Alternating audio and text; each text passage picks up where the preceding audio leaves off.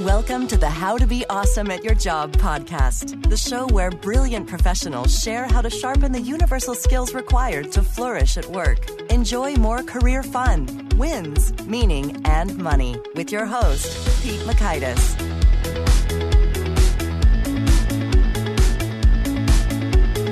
Hello, and thanks so much for joining us here for episode 204 with Bob Sutton. Bob is one of the world's foremost authorities on jerk holes. We are relabeling the naughty word just for the sake of our iTunes clean rating. But he wrote the no jerk hole rule and the now jerk hole survival guide. So it's great stuff. And I think if you can relate to having worked with some folks who are not so kind, this is a key episode for you. So you'll walk away learning one, internal mind tricks to help you cope with jerks. Two, how to use the Benjamin Franklin effect to win over jerks. And three, how and when to fight back. So if you'd like to check out the show notes or the transcript or the links to items that we're referencing here, that's on over at awesomeatyourjob.com slash EP204. That's the letters EP and the numerals 204. Now here's Bob's story. Robert Sutton is a professor of management science and engineering at Stanford University. He co-founded the Stanford Technology Ventures Program and the Hasso-Plattner Institute of Design, known as the D School. He is a fellow at IDEO, a senior scientist at Gallup, and an advisor to McKinsey and Company. Sutton studies organizational change, leadership, innovation, and workplace dynamics. He has published over 150 articles and chapters and written seven books. Sutton's latest book is The Jerk Hole Survival Guide, How to Deal with People Who Treat You Like Dirt. So thanks to Bob for sharing some time with us, and thanks to our sponsors. Check them out. Here's Bob. Bob, thanks so much for joining us here on the How to Be Awesome at Your Job podcast. It's great to be here and great to talk to you, Pete. Well, in learning a little bit about you, I, I, got a real kick out of, you know, you mentioned that you believe you have the worst high school GPA of any Stanford professor. I'd love to hear, you know, what's the backstory? I, I love the question you start with so we can establish my credentials immediately. Yeah, that's right. um, so, uh, I went to Burlingame High School, which is just about 15 miles up the road from uh, Stanford, and I was not a distinguished member of my class.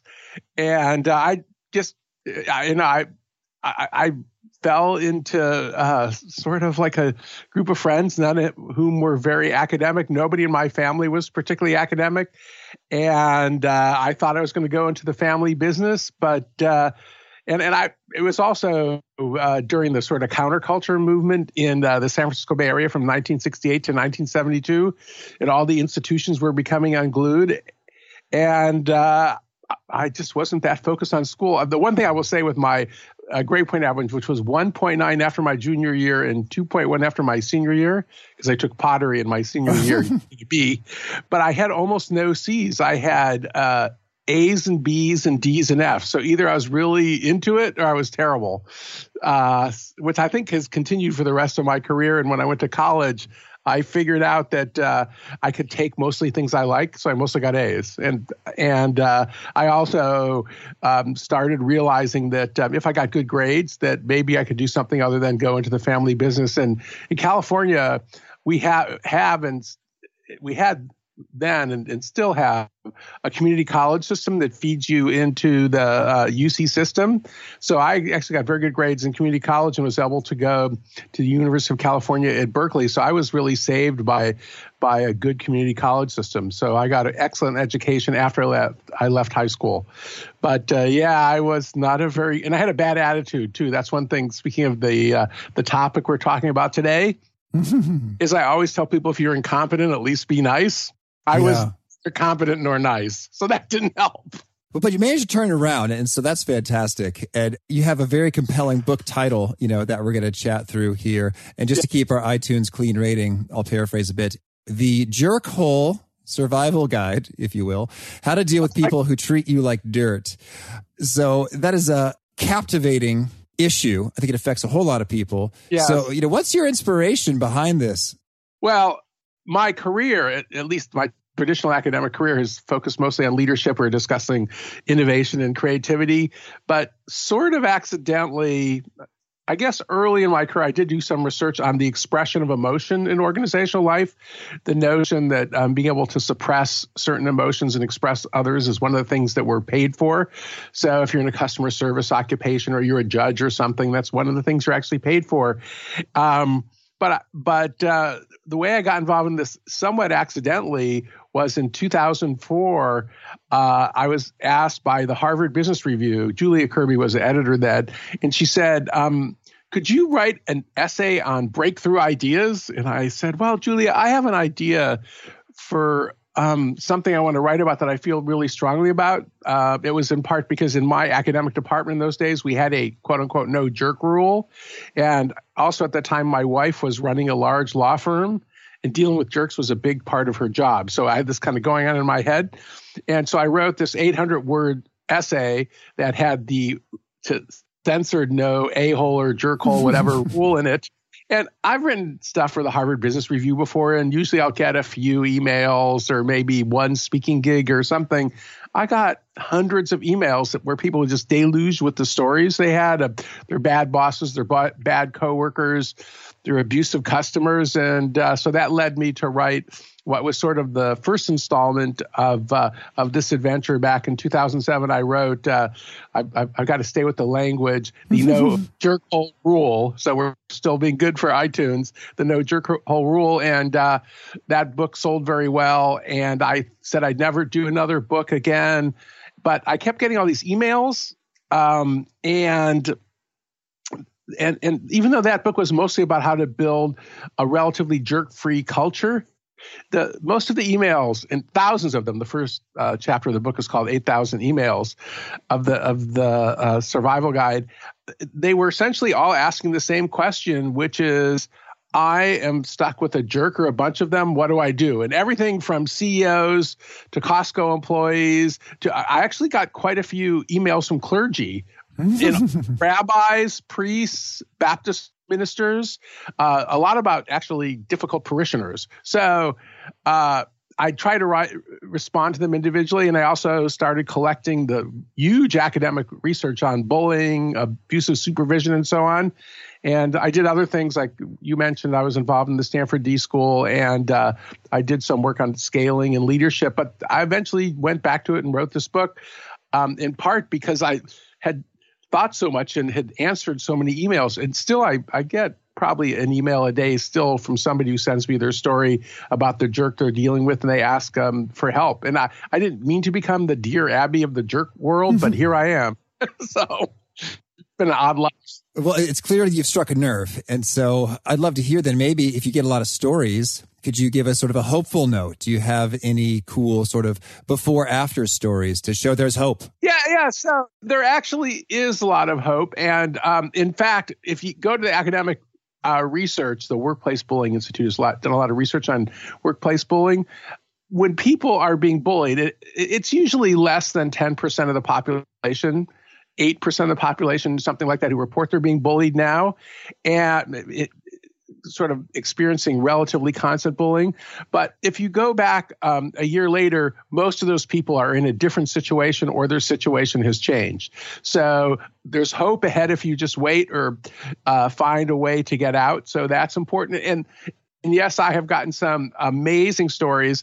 Uh, a couple of my favorite ones. One, a woman who was a professor. Since I'm a professor, I could relate to this. She had all these jerks in her academic department and so she said, I just had to get out. And she moved to a different department where uh, they not only paid her more money, they gave her tenure and she had nice colleagues. So that was good. And she would write me a thank you note. And one of my favorite ones was lawyers. And I married to a lawyer. So I understand that not all lawyers are jerks but but a woman who was a lawyer she quit her job and she gave her resignation letter in a copy of the no a-hole or no rule to her boss. We can talk about quitting because that's in the book.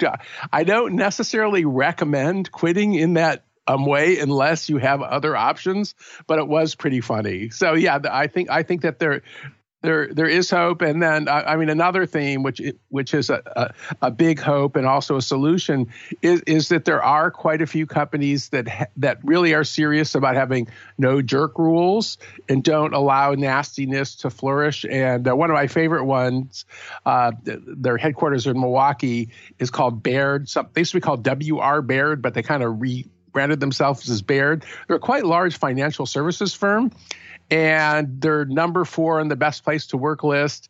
Uh, and Paul Purcell, who's the chairman now CEO, we even got him to blur the book. Uh, he claims that they've built their reputation and considerable financial success on the fact that they have the no jerk rule, eh, but they use the same word I do that we're censoring. so uh, there is hope. There's hope both for, for the, some organizations are better than others, and if you're in a difficult situation, you can survive, and things um, can get better, and uh, usually do. Well, that's awesome to hear. And so I'd love to now dig into some of these strategies, you know, maybe going from big to small in terms of one, you know, a full escape or a clean getaway. You know, how might we orchestrate that? Yeah, so there's a large body of research. Given that, um, given the focus of, of your podcast, this might be especially um, interesting. There, there is a large body of research you may have even talked about um, on your podcast before. This notion that people quit bad bo- bosses, not bad organizations. Mm-hmm. And there's all sorts of evidence that if you can just get away from a bad team or a bad organization and even move to a different part of the same organization, it, it, it's enormously helpful. And for me, there are some times when you when you do need to quit and go on to another organization. If it's a small organization, if the options in your large organization are not good. But but but um, the main advice that I give people who are thinking about quitting are, are twofold. One, uh, before you storm out the door or just quit quietly, why don't you know what are your options? Uh, can you still afford to feed your family? Because mm-hmm. I've had stories of people who quit and then they're sort of left with nothing. Um, and and then the other the other the other what what other job options do you have? And then the other thing has to do with the way that you do it. There's a guy I talk about um, in the book. Uh, some people may remember from 1910 or so. 2010 or so, uh, uh, Steven Slater, who was a JetBlue flight attendant, and and we all know how hard it is to be a flight attendant. I mean, mm-hmm. bless those people. They put up. I mean, we hear the stories about when flight attendants are bad, but on a day to day basis, they put up with so much abuse from passengers and from all sorts of directions. So, uh, so he had some very abusive passengers who were yelling at him. And as the plane landed, uh, one of them got out of uh, her seat while the plane was still taxing, opened up the luggage um, compartment, and the um, luggage fell on his head and hit him really hard. Mm. So he got really mad. He got on the microphone. He cussed everybody out on the plane, and then when the um, plane stopped, some people may remember this story. He pulled the em- emergency escape slide. He took two beers and he just slid out and he left. So it's pretty. just classic take this job and shove it straight out of the Johnny Paycheck um, you know playbook the, the, the guy who wrote that song Johnny Paycheck but uh, that guy, I mean, he got fired. He got on probation. He had to pay a fine. He felt terrible afterwards. So, my perspective is there are some times when burning bridges is a dramatic, wonderful thing to do, but you kind of got to look at the situation you're in. It's a long life, and uh, you might want to do it quietly. You might want to do it in a way that doesn't burn bridges. Uh, every now and then, I mean, it might actually work. Some people did write me stories about uh, about sort of storming out, and it was one of the best things they did. Or the woman I just described who gave her boss the resignation letter inside of uh, of the the the no uh, jerk um, rule book. But uh, but I, defending, we all know, know this. It's a long life, and uh, and and burning bridges is, can be a mistake. Understood. Yeah. Sometimes you're right. You're kind of stuck with regard to you got to have the income flowing. So then, right. You know, if you're in the thick of it, what are some best practices to reducing your exposure or working with that? Yeah. So to me, there's two kinds of, and you know, to your point, there's a whole bunch of situations, and, and I think of some of the people who I talk about in the book, people who are cadets at West Point or the U.S. Air Force Academy, you know that the first year is going to be hazing and it's going to suck. That's just the way it's going to be. You got to get through it somehow. To one guy wanted to be a pilot. Uh, one of one of my heroes, Becky Margiotta, who is one of the heroes of one of the chapters, uh, she went on besides being in special operations to lead something called the Hundred Thousand Homes campaign mm. that found homes for more than 100,000 homeless Americans. She did great things, but she had to get through some really difficult times. Or people will write me that they're a year from retirement before they get great benefits, and they just this, got this terrible boss. They just got to get through it. So, so there are there are times when when you've just uh, got to take it. And to me, there's two kinds of strategies I emphasize in the book. One is when you're in this situation with the nasty people do what you can to um, limit it. I sort of teach it, think of it as almost like kryptonite or something, like this toxic substance. Yeah. That to the extent you can reduce your exposure to the people, um, both the strength of the exposure and the frequency of the exposure, you will be in better shape. And and one of the, the findings, and there's some really good recent research and especially I, would imagine many of your openers are many of your listeners are in open offices. Right. Um, if you're in an open office it turns out that the people who sit really close to you have a huge effect on uh, both your mental health, your productivity, and it turns out that if if you're sitting, especially within 25 feet or so of of a toxic person, the chances you're going to turn toxic because it's a very contagious thing, and or you're going to get fired are quite high. That's the bad news. The good news is if you're sitting around some really competent people, they lift you up. So within the limitations of where you can uh, place or move your desk, it can be very powerful. Or maybe you can. Uh, I give an example in the book of a of a professor I know who shall remain unnamed, who was just this terrible jerk. He was just horrible he was just flamed everybody and he got a big research grant. So what they did was they found him a building off campus really far away. Oh, that's good. And they said, We've got these beautiful no location for you because you have such a big team. And everybody was so happy. He was happy. They were happy. And he didn't even realize that he'd been sort of distanced. But but there's a whole bunch of other ways to find ways to reduce distance, uh, the number of meetings that you have with people. Um, it's to me it's it's really an important thing to find it's just to reduce your exposure to the extent that you can. And so that's one set of strategies. The other set of strategies i call these uh, uh, mind mind tricks uh, and um, or what they really are are they're based on uh, cognitive behavioral therapy which is the most widely used therapy in the world and also uh, the most evidence-based uh, therapy in the world. And the co- the concept of um, especially reframing, which is what I talk about, are these mind tricks are you don't change the situation, you change how you think about it. All right. And sometimes you just we're just in those bad situations and you just got to get through it. And some of the things that I especially like, one is when you're dealing with a jerk, uh, I call it sympathy for the devil. Try to have some sympathy for the person and, and, and some forgiveness. And the research on forgiveness is really interesting because if you forgive somebody who slighted you, it may not help them and they may not deserve it. But one thing to keep in mind from the research on forgiveness is when you forgive people, it redu- reduces the amount of angst and uh, physical and mental health problems you suffer as a result. So that's that's one thing you can do. Another thing I talk about is humor. That that idea of joking around the water cooler can actually be quite powerful.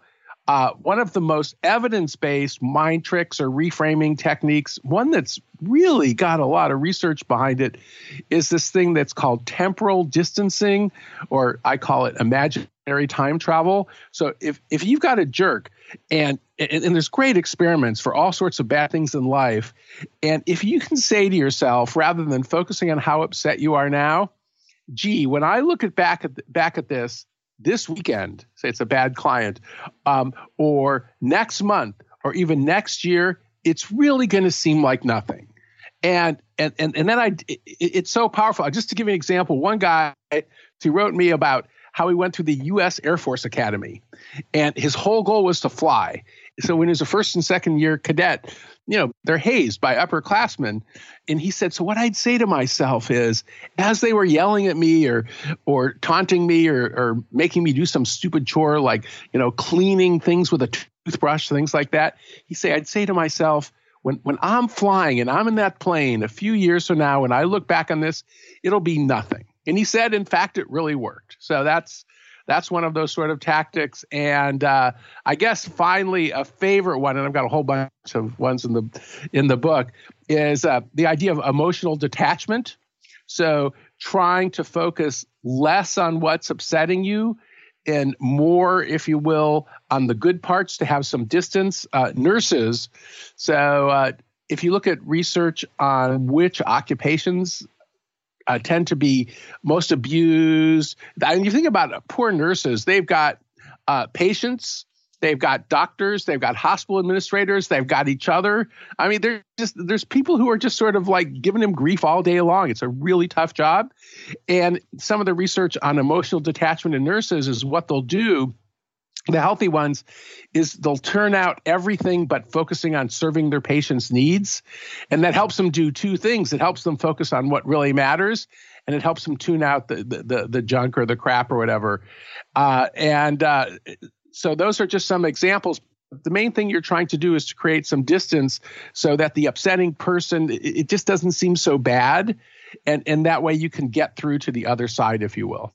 Oh, there's so much good stuff I'd love to dig into a little bit here. And when you talk about emotional detachment, that reminds me of when I had a director. I was doing like a uh-huh. community theater, and she just had such a tone in her voice, like it was full of like rage or disgust with my on a performance or what I was doing wrong and all these things. And so I don't know if there's some research behind this, but my trick was I just pretended I like mentally transcribed uh-huh. what she was saying. And then I was just like, I was reading it. So if she said, Pete, you're coming out too soon, it would just uh-huh. be like, I just read it. Pete, you're coming out too soon. I really like that. I, have actually not. I've heard other detachment strategies, but what what you're doing is you're re-encoding it so the nastiness is removed and you're just left with the helpful content. Right. So that, actually, that's that's a really healthy um, perspective. And some of that it, that director is really interesting because uh, uh and this is another one of, of, the themes that comes out of the research on jerks and nasty behavior of all kind, all kinds. Very often, when people are hostile to others or tr- ignore them in other ways, treat them badly, they're actually quite clueless mm. to hmm. the way that their message is being received. And, and, for a director, all directors have to give directions and, and be candid about your performance to help you improve it and make tough decisions. But uh, but I, I bet you that she didn't even realize that she was being that hostile. But I love how you did the re-encoding. I think that's a fabulous coping approach. Well, thank you. And I want to hear a little bit about your forgiveness. I mean, sort of in practice, when it comes to forgiveness, I'm imagining what one is doing is not so much looking at the jerk in the face and saying, I forgive you, but rather no, no, no. doing something else. And what is the nuts and bolts of executing forgiving? It is interesting because and there's quite a large experimental literature on forgiveness. Yeah, in fact, telling an asshole, I only, I finally telling a jerk uh, that you forgive them is sometimes it depends on the jerk. Uh-huh. In, in uh-huh. some cases, if they're unaware of it and they don't want to hurt you, then it, it it's it, it can be okay. But in some cases, they get all excited because they want to just even make you feel worse if they're treating you as a power move. But but the the the the, the way uh, the way to forgive them in in many cases, if if if you can't have that conversation, which you usually can't, is to kind of forgive them in your heart. And so, uh, two of the ones that I've heard, and sometimes they're actually true, but sometimes they're just a, a, a way to sort of talk yourself down. It, it, one of the first ones I heard was actually um, at Google. This is a long time ago, 10 years ago. I was giving a talk um, about uh, jerks when my first book came out on jerks one of the people, you know, Google is, and this is in the days when Google was sort of a little, little cute company. They're not little and cute now. And I remember this really sort of like bouncy engineer. She raises her hand and she says, "Oh, so we call people like that they're people who have good operating systems and a bad user interface. Oh. Basically, and you, I think some of, in some ways, I'm going back to your director. Maybe your director was like that too. The, the, the, the you know, the user interface was kind of tough, but once you got through it, the stuff underneath was pretty good and so that's one one way you can do it. And then the the, the other one uh, the, the other expression which is uh, i guess a, a, a non-nerd version of it is a, that the person is a porcupine with a heart of gold. And there are people like that who have bad interpersonal skills and don't have a really lot of emotional control. But underneath it they're actually great wonderful people in their if they were if you will they're worth putting up with but the main thing about the research on forgiveness that's really quite interesting is uh, to remind yourself is that even if it doesn't help the offender in question, it actually helps you. Uh, it helps your mental health, and it means that way that they don't hurt you as much. So you sort of win in the end. You can sort of tell yourself that. Uh, a related technique that uh, that that I talk about in the book, I hadn't talked about uh, before, is this idea of uh, rising above it. So when people treat you like dirt, uh, you tell yourself you're not going to stoop to their level. Um, and that's a quite effective strategy. And uh, I, the example I use in the book is um, I'm out here in California, and we have a, a, a, kind of newish chain of coffee stores that that's called Philz Coffee. Mm-hmm. And the whole concept of Philz uh, is it's actually not espresso. It's you and the barista, and the barista makes this custom cup of coffee uh, just exactly the way you like it. They call it cups of love. But the CEO, Jacob Jaber, and then we interviewed some of the baristas there. They have this philosophy that when people are nasty, that you kill them with kindness. That's their philosophy because you don't want to stoop to their level. And our philosophy is that if somebody's a jerk, we're actually we're better than that. We're not going to go to that level. So that's a another one of those, if you will, kind of mind tricks to enhance your opinion of yourself so you suffer less. But I, I really like your uh, perspective with the director because that sounds to me like a a very emotionally healthy thing to do. Oh, thank you. Well, and I'm thinking about killing them with kindness. I mean, we had a previous guest. Her name is Maura Sweeney, and she told an amazing story of someone who just really talked trash about her up and down, like to all across to different people. and so she summoned that person, said, Hey, you know, I think I owe you an apology. I had no idea that you had these concerns with wow. me and my approach and my leadership style. And I want to apologize that I don't know what it is I did that made you feel like you couldn't share that with me directly, but I want you to uh. know uh that you can. And I care about what you think. And I want to make this uh, a good environment for you. And so he must have just been skin was crawling like, ah. but you know, and it turned it around real quick. So it is interesting. So there's a, there's a great book and he even has a clean name uh, called Radical Candor. I don't know if you've heard of this book. It's by a woman named Kim Scott. Oh, we had her on the show. She's fantastic. Oh, yeah. Oh, oh, yeah. So it's fun. I, I, have a podcast. I interviewed Kim Scott too. She is unbelievable. And, and, and that to me is, it, it, sounds to me it's one of those situations where, where that person who she, uh, confronted gently was not doing radical candor and the message was being sent me the truth. Don't stab me in the back. Let's talk about this this directly. It's great you had Kim Scott. I, am a huge Kim Scott fan, and that is a great book, Radical Candor. Um, but uh, but but but yeah, I, I really uh, I really um, like that. Oh, th- there is another technique that that we hadn't talked about, and this is somewhere between well. If you have somebody who's a jerk, we can talk about confronting them, but there's a whole bunch of things when when people are treating you badly, that sometimes you you can bring them around. So I really like your guest philosophy. One is um, th- there's good evidence that when people are in positions where they have some influence over you, so the ultimate is the Department of Motor Vehicles mm-hmm. employees, mm-hmm. but at Stanford, I would say it's the people who do our budget approval would fit into this category. They're people who have influence other, over other people, but they don't have prestige or respect. There's all sorts of evidence that when you put people in a position like that, they turn fairly nasty and also quite picky. They become rule Nazis because it's a way they can exercise control and exact revenge on people who are treating them badly. And one of the solutions is to is to actually treat them with respect and to be nice to them and they sometimes will come around. And then there's another effect I talk about in the book which reminds me almost of the example you're talking about um, which is I call it the Benjamin Franklin effect in the book, and it goes back to an old story with Benjamin Franklin where uh, that he wrote about that he had a hater, somebody who was saying bad things about him behind his back when he was a young man, when Benjamin Franklin was a young man. So Franklin went to him, and rather than attacking him, uh, he said he asked if he could borrow a book from him because he'd heard he had a great library. So, so this guy does him a favor, loans him the book, and then Benjamin Franklin writes him back a letter telling him how much he appreciates it. And the trick is is that Benjamin Franklin got the guy to do a favor for him. And there's there's a bunch of research on uh, cognitive dissonance, cognitive consistency. Some of your listeners may have heard of this from the like, introduction in psychology. That the notion that I'm doing a favor for you, yet I don't like you, it's hard to align those things. So the more favors that somebody does for you, the more they're going to like you. So, so th- th- this trick of trying, and it's, it is sort of a trick, but getting other people to help you who are not being nice to you is another way to sort of bring them around on your side. And in some way, the woman you're talking about was doing something like that. She was kind of asking him for help.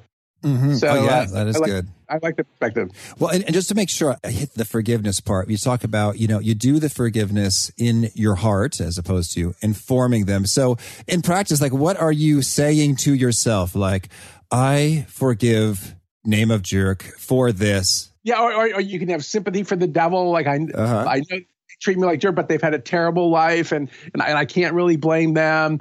Uh, I, I I or I forgive them. Uh, I'm thinking back to your director. I'm sorry because although they may be nasty, it's, it's the it's the old notion of that uh, that uh, you know there's there's uh, there's a where there's a poop there's where there's poop there's a pony there's a you know, pony under that old Ronald Reagan line and um, the, the notion that although they're they're giving me all this grief that I'm still taking away stuff that's so good from them so I will forgive them so and, I'm not recommending this this completely, but it is one way, if you will, to sort of get through um, a relatively at least rough period, or or to especially after your relationship with somebody is over, to not like hold that bitterness. Because that bitterness and that anger, it, it all the research is is independently of whether or not the person deserves it. It's actually not that good for us. You know, mm-hmm. that said, uh, I mean, it's a little bit like any other abusive relationships. We could maybe we should switch gears and talk about fighting back. There are some people uh, in some situations where both because they're repeat offenders and um, and if you have a way, uh, some power, some solution that sometimes you can fight back and you can bring them down. And uh, there's many times when that is worth doing uh, because the person's a jerk and they're hurting others, not just you, and because perhaps you can win and clear the way for your own mental health and productivity. All right. Well, let's do talk about the fighting back. Sort of under what circumstances is that a good move and how should we do it well? Well, so there's two or three things that I really look for or or advise people. The first thing is uh, the tendency might be to fight and argue back, but you might want to sort of look and see sort of it's almost how, what resources you have to fight back with. One is old fashioned power. Well, and I, I, just was thinking of my uh, my uh, you know uh, uh what do you call it? This guy Paul Purcell, who uh, was CEO and is now chairman of Baird he he's CEO, and he would tell people during uh, job interviews that if he discovers they're a jerk, he's going to fire them. And and he did fire people for that, right? So that that's that's the ultimate case, right? So you actually can get rid of them. You don't usually, most of us don't usually have that much power to deal with mm-hmm. jerks, but the more power you have, uh, the better situation that you're in. And you got to be really careful with that because a lot of us overestimate how much power they have. I, I had this series of exchanges with the head of HR of a of a large company, and she wrote me and she said, uh, "So we're um, we're putting in a no jerk rule, and I've talked to the CEO, and uh, we're going to fire our two or three worst jer- jerks who are senior executives." And I wrote her back and I said, "You sure you have enough power? You're a new head of HR." She said, "Yes, I've got the CEO on board." And then three weeks later, she was fired. So you got to oh. really make sure you really do have the power.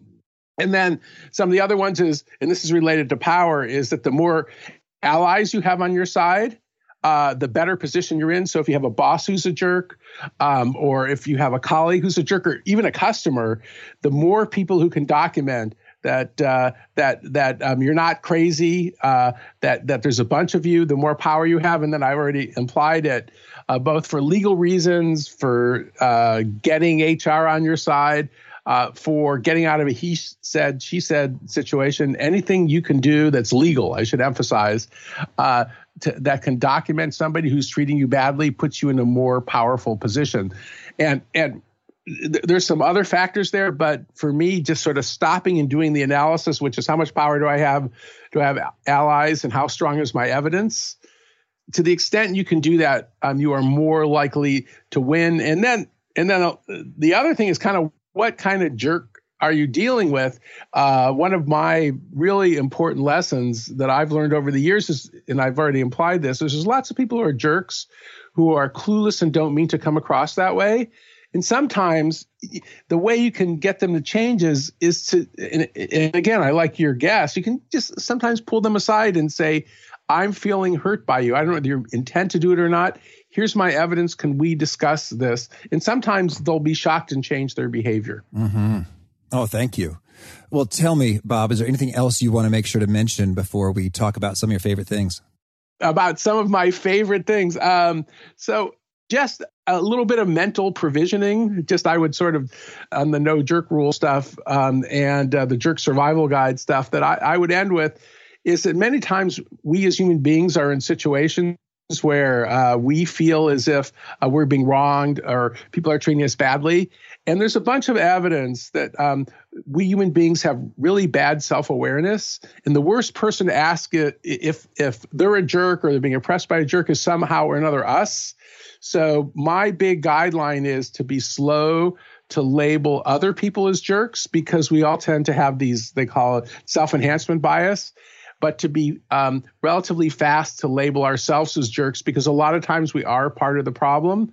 And so I guess that's one. And then the other part is uh, is that um, if we're in organizations where there's nastiness, uh, and you know the way I put it is is that if you're not part of the solution, you're part of the problem. That taking responsibility for not just not being a jerk yourself, but helping to defend others, weaker people. To me, that's if more of us would do that, the world would be a, a better and, and less jerk filled uh, place. So those are two of my big sort of uh, takeaways and lessons that I've learned. Oh, fantastic. Thank you. Well, now can you share with us a favorite quote, something you find inspiring? Just outside of the jerk stuff in general. So, one of my favorite quotes in my definition of a great relationship, and it's a little bit related to the jerk stuff because you have to be civil, is, is that uh, the best learning relationships I have are uh, when you're with people where you fight as if you're right. So you actually argue and push your perspective, and you listen as if you're wrong. Mm-hmm. And this idea of fighting as if you're right, listening as if you're wrong, to me, that's the hallmark of what a, a successful learning model is because you do want to have people have strong points of view, but to have if you will, the the courage and and the conviction to push a point of view, but at the same time the ability to actually listen. The, the best leaders that, that I've dealt with, the most effective ones, they really, really have that ability. I, one person, I think of somebody who I, I, really admire, who is also not a jerk, um, is, um, and I got to know him fairly well the last few years, is Ed Catmull. Ed Catmull's the president of uh, uh, Pixar Animation and the um, president of Disney Animation. So he's he's he's he's been um, in, involved in leading two major things. One is uh, building almost from the very beginning, well, really from the very beginning, Pixar, which is one of the great you know startups that became a great animation studio. And then he and uh, john lasseter in particular uh, they turned around disney animation studio so these are really great leaders. And uh, the thing that that i really um, admire about ed ed is he's whenever i've had long conversations with ed i end up having arguments with him. And, and he, by the way, this is a guy who argued with Steve Jobs for 25 years. He's argued mm-hmm. with the mm-hmm. best.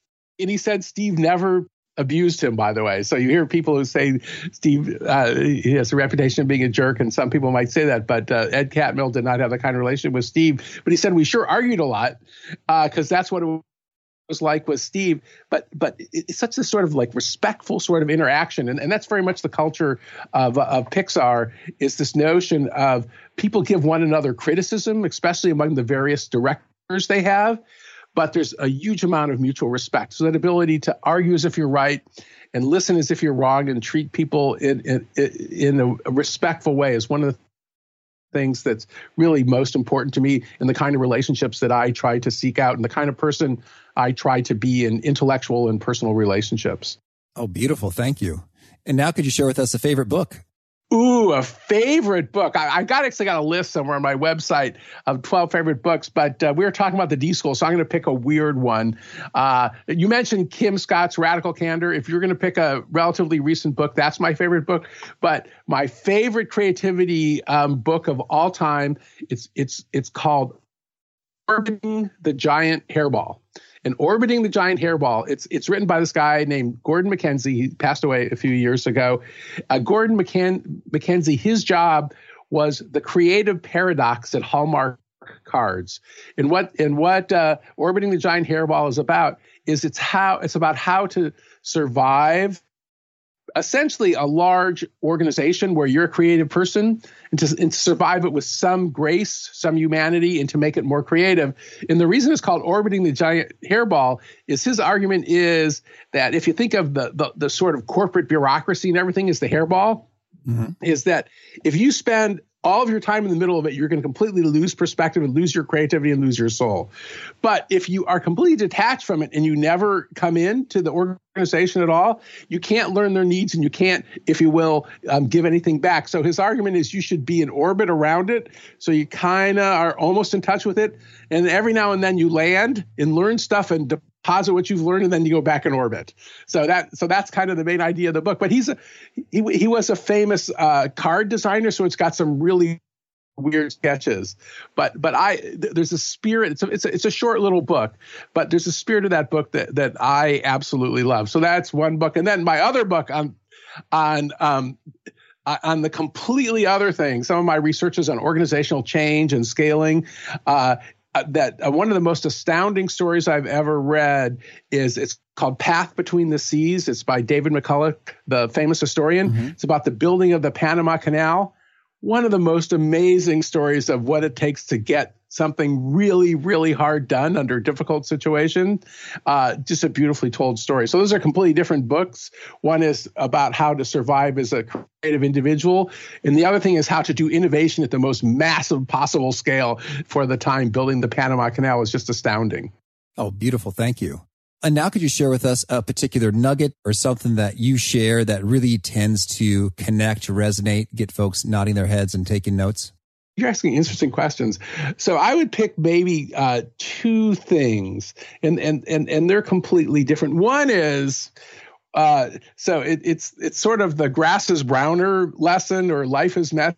Mm-hmm. One of the things that I've learned, and it sounds like you've learned it in your life some too, that um, a lot of times when people are in situations where there's organizational change, where there's something innovative, something it could be a startup, an organizational transformation. Um, it could be starting a new role. It just seems so difficult and so painful. And people say to themselves, oh, there's got to be somewhere, someplace that I can go, it's got to be much better. And sometimes that's true. But a lot of times it's because for many of us, and I include myself, that it's hard for us to accept that life is fundamentally messy and we don't know exactly what to do every day. And in some ways, we kind of got to got to embrace the mess. And, and one of my favorite examples of this is uh, some years ago, I was I was doing a, a like a, a, speech at a large law firm. It was about organizational change, and uh, so if any of your listeners know how sort of a, a meeting of a large law firm works, the partners meet. They'll have affinity groups. So you'll have, I don't know, the, the, the lawyers who went to UC Berkeley. You'll have the female lawyers. You'll have the gay lawyers. You'll, I mean, every affinity group of, of possible lawyers will meet for breakfast. The fe- I already said the female lawyers. My, my wife used to be in a large law firm. Well, this law firm had the Grasses Browner Club. These mm. were the mm. lawyers. There's like eight of them who left for other law firms, but it wasn't it was much worse than the one they left and they came back and now they appreciated it. Oh. So this idea that life life is messy and then and then the other thing and I I talk to my students about this a lot and I've had the the great privilege for now more than 30 years to teach it uh, well a university I never could have gotten into as an undergraduate Stanford University and they're such smart kids they're so good and and, and really they they are I mean there's a few exceptions everywhere but they are generally such the most wonderful well-meaning people you've met in your life but Stanford and Silicon Valley are such work focused place. We focus so much on careers and striving and everything. And and so what I tell them, and I learned this from the guy I sailed race sailboat with for years named Jimmy Maloney. Uh, we raced together for years, and every weekend he would say, "Work's overrated. Work sucks. Work's overrated." And one day he and his wife lit. They did the classic thing. They sold everything. They they bought a sailboat they're excellent sailors, and they went cruising for two years with their three school age kids. And so he actually did it, and, and he's very happy person. Actually, he's working about two days a week now. They live in New Zealand, and he's raised two champions. He's got three kids these kids are really good sailors. One of them was just on the New Zealand boat that won the America's Cup, and the other one, uh, the young woman Alex, she just won a silver medal in the Olympics the year in 2016. So he's raised some really good sailors.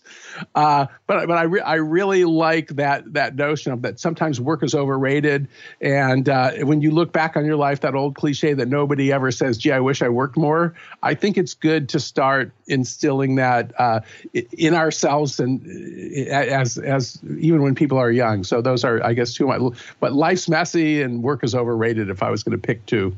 Oh, perfect. Thank you. Well, Bob, tell me if folks want to learn more or get in touch, where would you point them? So uh, I have a, a, website, bobsutton.net, and uh, thank goodness my absolutely uh, Liz Mortati, my absolutely wonderful web designer, she's really helped me get it in shape. So most of the stuff that uh, I've been talking about, if you want to learn about it more, uh, that's a good place to go. You might uh, want to look at 13 Things I Believe, which is right on the website. That's one of my sort of philosophical statements. Uh, yeah, I'm going to miss Liz. I just found out she got a job at Nike picking the colors of sneakers. So she's got oh, a cool. really, so I'm, I'm losing hers. that sounds like a real, if you're a designer, that sounds like a great job. So I'm really happy for her. But uh, bobsutton.net is a good thing to go, good place to go, or you can follow me on on Twitter's at work underscore matters. But uh, bobsutton.net has everything that, that you'll want, I guess. All right. Well, Bob, thank you so much for taking this time. There is just tons of wonderful gems of insight. Like I think that there will really be real human beings who can take this and just have it be a lifesaver in terms of the daily experience of work. So thank you for enriching us in that way and keep on doing what you're doing. Thanks, Pete. It was great to talk to you. Now I have a new coping sort of mechanism. I love the thing you did with your director. That was really cool. So thanks for teaching me that. Oh, thank you. All right. I really appreciated Bob's take there. And I also really appreciate our sponsors. Check them out. I really, really dug what Bob had to say about forgiveness. That even if it doesn't help the offender, it helps you, your mental health. And in a way, you are victorious. You have a win for yourself.